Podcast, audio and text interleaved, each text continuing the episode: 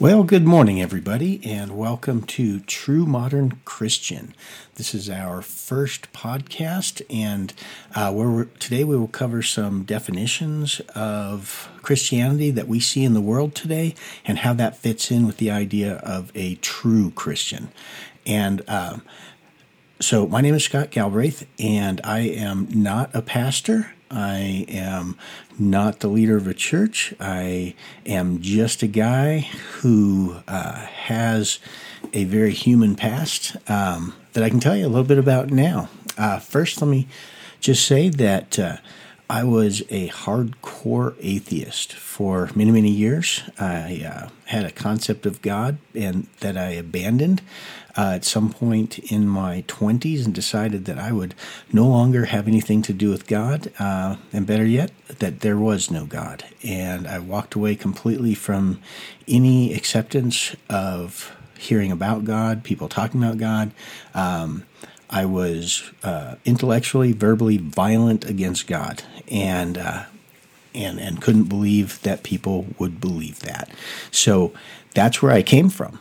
And there's a time where I uh, there was a time in my life that um, I was not near death. I was not uh, in prison or in an accident. Uh, uh, there was nothing um, that you might hear about. Some people have a, a very traumatic incident and they realize uh, a, a need for God or a desire to for God. Um, for me, it was uh, in a second, I had a heart change, and it wasn't me that did it.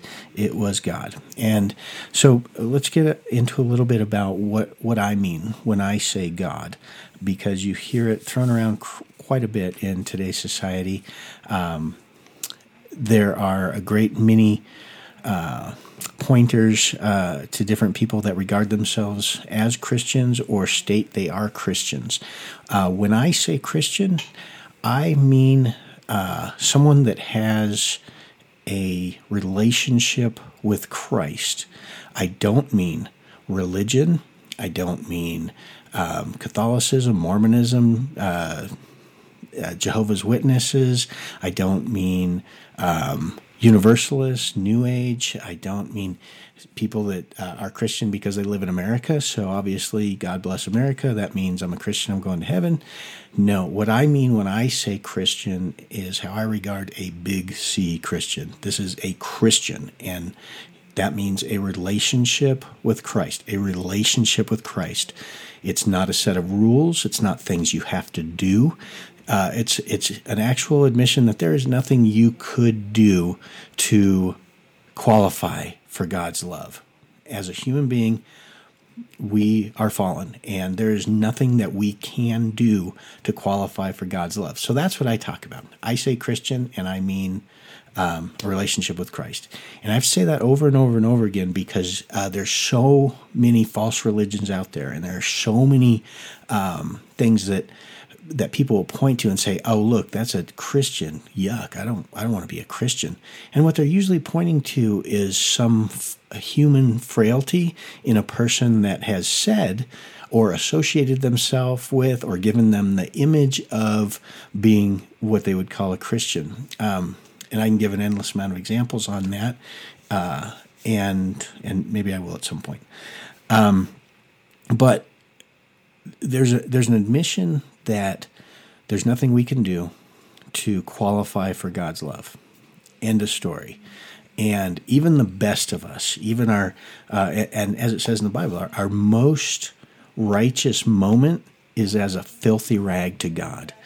I'm not going to quote a lot of Scripture because I don't have a lot of Scripture memorized. I read the Bible every day. I read Old Testament, I read New Testament, and I have now for um, uh, eight years, eight years every single day. Um, and uh, so I, I believe that the Word of God is in the Bible, that the Bible is inerrant. If there's something that I disagree with or can't understand, or uh, that I look at and I and I think, well, that's just crazy, um, I, I have to put that pridefulness aside and say, you know what, it, this is God's word, I'm going to believe it. And immediately that will raise people's hackles that have any uh, anything against God or against the Bible, that yes, it's been translated over the ages and so many times that obviously you can no longer have any idea if that's what it actually said, um, all those kind of things. So uh, I would just like to talk a little bit about that because, I, and most of these things that I talk about, it's because of where I came from. I was an atheist and I believed all these things, um, that there is, that it's ridiculous to hold value or put value in this book, and especially how would you uh, how would you dare to regard something, this old text that's been translated over and over, and there's been political climate change, and there's been um, all of the influence of various, it could be kings, it could be leaders or tyrants or uh, other humans that have influenced this. And I'll tell you, um, here's my take on it, that I don't believe there is a single valid, one hundred percent as God intended version of the modern Bible in English except for the King James Version. And the reason I say that is because of the the rigor with which the King James Version was translated. Um, people can freak out about this. That's okay.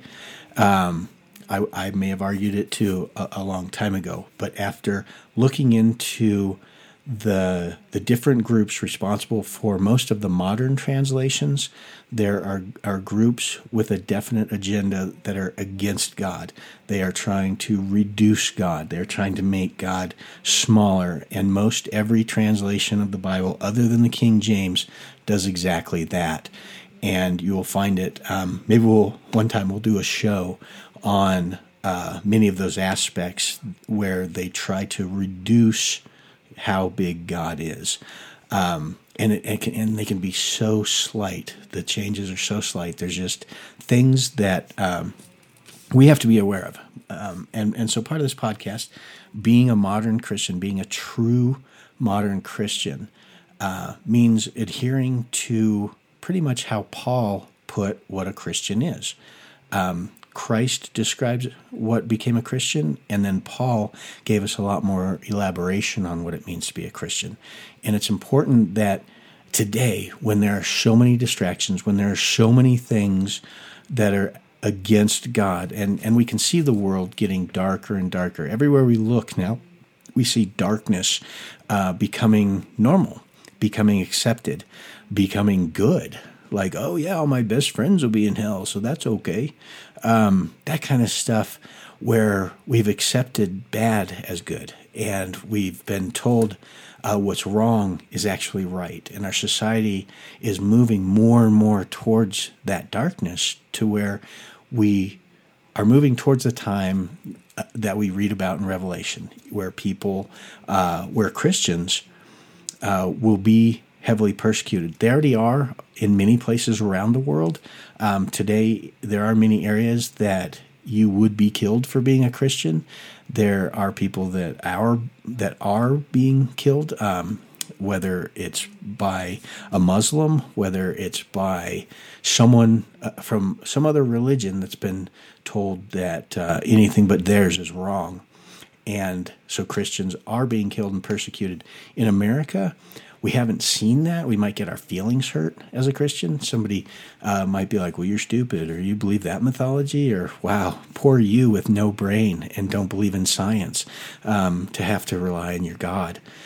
Well, those are some other great other great discussions that we'll have. Um, God as the creator of science, and all science points to God, and everything, every scientist is merely observing and reporting on what God has created. And and the scientists that actually apply true scientific rigor and the laws of physics and natural scientific process and inquiry, the folks that actually do that, uh, at some point, despite the resistance to God, they are overcome with uh, the need to admit there has to be a God, or there has to be this magnificent creator because of the order that is in the universe.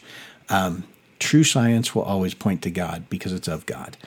And so anytime you, so if, if you are a Christian and you, you know, people have been beating up on your beliefs, have been beating up on a Christian as ridiculous and how you must believe in a flat earth. Well, the Bible actually says the earth is round.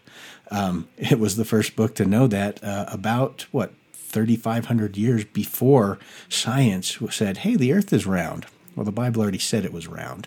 The very first sentence in the Bible says that we live in a multi-dimensional universe, that God, obviously outside of time, outside of our universe, created our universe. So it tells us that there's all these dimensions that science today is speculating on. Is there ten or eleven? Um, how many, is there infinite amount of universes? But we are... But science is coming to acknowledge this multidimensional universe beyond the, the three and four that we talk about here. Um, so the Bible said that, very first sentence. Um, we see things in the Bible about the expanding universe, that it took us until the twentieth century, late twentieth century, early twenty-first century, before science said, hey, the universe is expanding exponentially. Uh, well, the Bible already talked about the expanding universe. Um, Jesus, his first miracles, uh, when he made water into wine at the wedding, and the host said, "Wow, you have uh, you've made you've gave the you saved the or you gave the best wine first. This is amazing. Normally, people save the best wine uh, for themselves, or they use a little bit up front, and uh, then they can give people garbage the more uh, imbibed they get." And uh, he's like, but you you gave the best wine this whole time. This is amazing. And um, and and what it took to make the best wine, uh, Joseph Prince talks a little bit about it.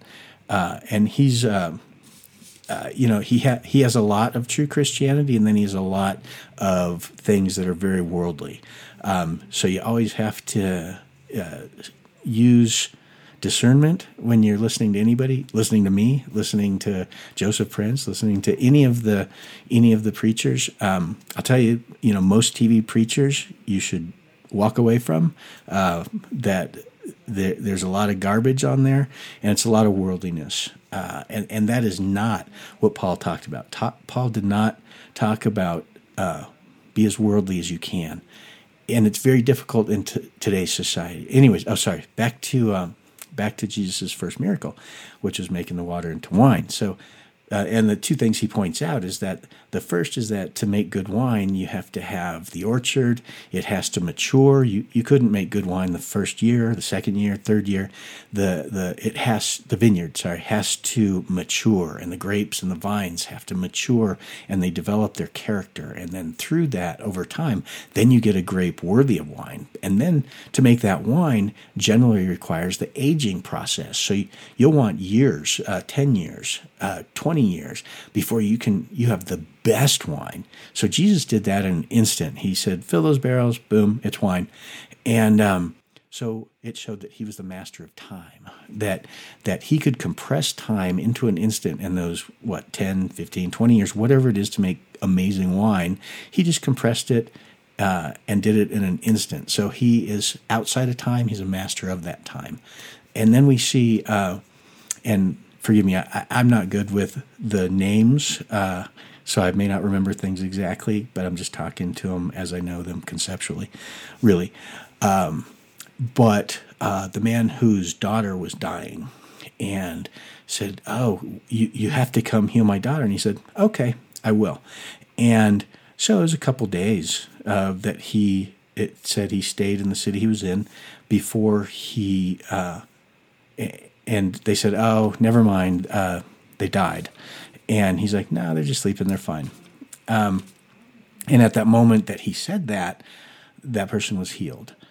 And so he didn't have to be in proximity. They didn't have to touch the hem of his robe. He didn't have to. But more importantly, that person had didn't ask for healing, didn't know Jesus would heal them. That person didn't uh, do the right thing. They didn't have their life together. They didn't have faith in Christ. They didn't um, do anything. Somebody asked. Jesus said yes. And that person was healed from nowhere in proximity. So he's a master of space. He doesn't have to be in the same space as that person. Far away, he healed them. So he's outside of space and time. These are two things that are just mind-boggling, and science has no answer for. Science can't address these things yet. And science will keep trying because, like I said, science comes from God. It's the mere observation of what God does and reporting back on those observations, then giving it some names, uh, putting procedures into place to hopefully test it again. Uh, and then we get quasi-science or just absolutely bogus science uh, like the um, like like evolution. Where we're like, oh, yeah, if you just wait long enough, some gases in an atmosphere will somehow have life given into them, and they will become a living entity, and you will then start to grow things that later on will become a human being. And you have to go through a globby stage, and then you get some legs or arms maybe, and then after a while you'll decide you need some eyeballs, and so you'll get those. And, and then uh, if you wait long enough, you'll be making space shuttles and iPods or and uh, iPads and, and computers, and then you'll have A I and all that. But you just have to wait long enough, and the, and anything can come to life. And and that's the belief in evolution. And when you extend that out to anything else, if you said, hey, what do rocks become in evolution? Everybody knows they just become sometimes smaller rocks. You know, they break down or they erode, um, and they might be a smaller rock over time. But nobody says that a, that a rock, uh, if you wait long enough, will uh, drive a sports car. Because that's nonsense, and everybody knows that, but there's a fear of believing in God. And that's that's really what defines an atheist or defines somebody that thinks they are wise in their own eyes. Um, it defines them is that they think they know better than God. And so they make up these ridiculous things because the alternative is, if you looked at the world honestly and scientifically, the alternative is saying, yes, there's a God. And, and they don't really want to do that because they want to be God. Um, and that is, unfortunately, that's part of human nature, is that we have the pridefulness that is always competing with God. Um, but that, and so in today's world where we're at with that, uh, that desire to compete with God, when we say we're a Christian and we put our reliance on God, that it's a never-ending battle. Because we don't know how to rely on God. We have always tried to rely on ourselves. And we try to, when when something needs done, we ad, we address it. We come up with a plan. We start moving. We start walking towards it. We do something. We do whatever. And, and the most bizarre things ha- happen uh, when we do that. And sometimes we just we walk ourselves out of God's plan for us. Um, and that... You know, that might bring up other topics like destiny and all that stuff, which I don't believe in. Um, but we, we see like from when the from when Israel was liberated from Egypt, we saw the people that God put in place to bring them out of Egypt, to bring them out of slavery. And then we saw their reaction to it. The the frequent murmuring, the frequent like, oh, at least we had garlic and and onions when we were in Egypt. Now we're just out here and we're going to just die. And we had water. Now we don't have any water. And God just wants to kill us. And and how true is that for us still today?